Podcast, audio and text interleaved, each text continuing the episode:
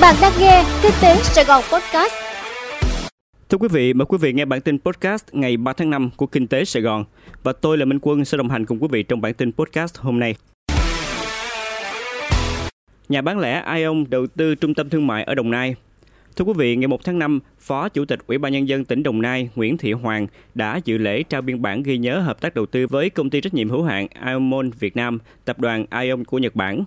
Theo đó, công ty trách nhiệm hữu hạn Ion Mall Việt Nam sẽ đầu tư trung tâm thương mại tại địa phương này với tổng vốn đầu tư 268 triệu đô la. Bản ghi nhớ nhằm tăng cường sự hợp tác giữa Ion Mall và Đồng Nai để đẩy nhanh tiến độ dự án đầu tư trung tâm thương mại Ion Mall tại tỉnh nhằm góp phần đáp ứng nhu cầu của người tiêu dùng trên địa bàn và yêu cầu mở rộng đầu tư của doanh nghiệp. Được biết trước đó vào giữa năm 2021, lãnh đạo công ty trách nhiệm hữu hạn Amon Việt Nam đã đến Đồng Nai tìm hiểu vị trí cho kế hoạch đầu tư một trung tâm thương mại tại thành phố Biên Hòa trong giai đoạn 2021-2025 và một trung tâm thương mại khác vào giai đoạn 2026-2030. Mục tiêu của nhà bán lẻ này là mở được 30 trung tâm bán lẻ Amon ở Việt Nam vào năm 2030.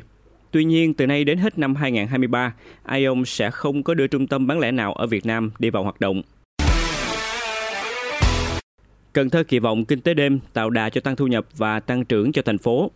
Thưa quý vị, Ủy ban nhân dân thành phố Cần Thơ vừa phê duyệt đề án phát triển kinh tế đêm trên địa bàn thành phố. Trong đó nhấn mạnh kỳ vọng loại hình kinh tế này sẽ tạo thêm công ăn việc làm, gia tăng thu nhập và đóng góp vào tăng trưởng kinh tế cho thành phố. Đề án phát triển kinh tế đêm của thành phố Cần Thơ sẽ triển khai mô hình thí điểm trên địa bàn quận Ninh Kiều trong thời gian 2 năm kể từ khi chọn lựa được nhà đầu tư từ năm 2022 đến năm 2024. Theo đó sẽ tiếp tục duy trì, nâng chất lượng hoạt động và mở rộng khung thời gian hoạt động từ 6 giờ tối hôm trước đến 6 giờ sáng hôm sau với những hoạt động hiện có như phố hàng rong trên đường Phan Chu Trinh, Phan Bội Châu, chợ đêm Ninh Kiều trên đường Võ Văn Tần, Nguyễn Thái Học, chợ đêm ẩm thực Cần Thơ trên đường Sông Hậu, tuyến đường chuyên kinh doanh thời trang Nguyễn Trãi, Nguyễn Việt Hồng, Mậu Thân và ẩm thực đường Đề Thám. Những yếu tố nào ảnh hưởng lên giá cà phê? Thưa quý vị, thị trường xuất khẩu cà phê trở nên lắng dịu khi bước vào tháng 5.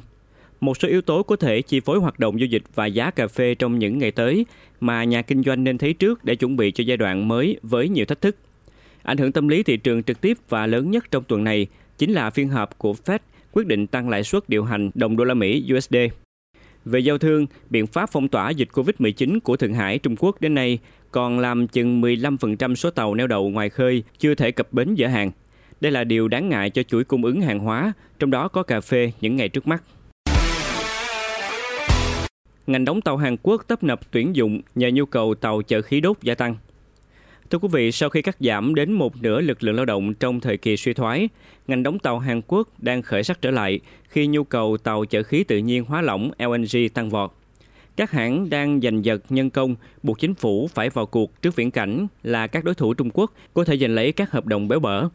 Bộ Tư pháp nước này hôm 19 tháng 4 đã nâng số lượng visa các lao động có kỹ năng nghề cao và có hiệu lực ngay lập tức. Hiện Hàn Quốc sẽ cấp visa làm việc cho khoảng 4.400 thợ hàng, thợ sơn và những người khác có các kỹ năng thiết yếu liên quan đến đóng tàu, gấp 5 lần giới hạn trước đây. Ngành đóng tàu vốn sử dụng nhiều lao động từ các nước Đông Nam Á, bao gồm Việt Nam, Thái Lan và Philippines. Các hãng đóng tàu đã vận động hành lang ráo riết để nhanh chóng có thêm hàng ngàn visa cho lao động nước ngoài. Hàn Quốc là quê hương của ba hãng đóng tàu lớn nhất thế giới, Hyundai Heavy Industry, Samsung Heavy Industry và Daewoo Shipbuilding and Marine Engineering, với lần lượt các vị trí thứ hai, thứ ba và thứ tư trên thế giới. Quảng bá xoài cao lãnh đến thị trường trong và ngoài nước. Thưa quý vị, trong khuôn khổ diễn đàn kết nối sản phẩm ô cấp vùng đồng bằng sông Cửu Long liên kết cùng phát triển Đồng Tháp 2022, ngày 2 tháng 5, Tại thành phố Cao Lãnh, Trung tâm xúc tiến thương mại, du lịch và đầu tư tỉnh Đồng Tháp tổ chức hội thi ẩm thực món ngon từ xoài. Theo ông Lương Văn Phú, Phó Giám đốc Trung tâm xúc tiến thương mại, du lịch và đầu tư Đồng Tháp, trưởng ban tổ chức, hội thi ẩm thực món ngon từ xoài nhằm khai thác nét đặc sắc, đa dạng, độc đáo của ẩm thực Đồng Tháp, phát huy và nâng cao giá trị kinh tế của quả xoài, quảng bá thương hiệu xoài cao lãnh. Đây còn là dịp để các đầu bếp được cập nhật kiến thức, giao lưu, trao đổi và học hỏi kinh nghiệm, nâng cao kỹ năng nghề nghiệp.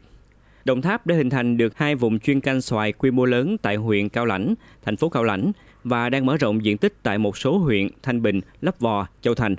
Diện tích trồng xoài của tỉnh khoảng 13.000 ha, sản lượng gần 113.000 tấn. Quý vị vừa nghe xong bản tin podcast của Kinh tế Sài Gòn. Hẹn gặp lại quý vị trong bản tin ngày mai.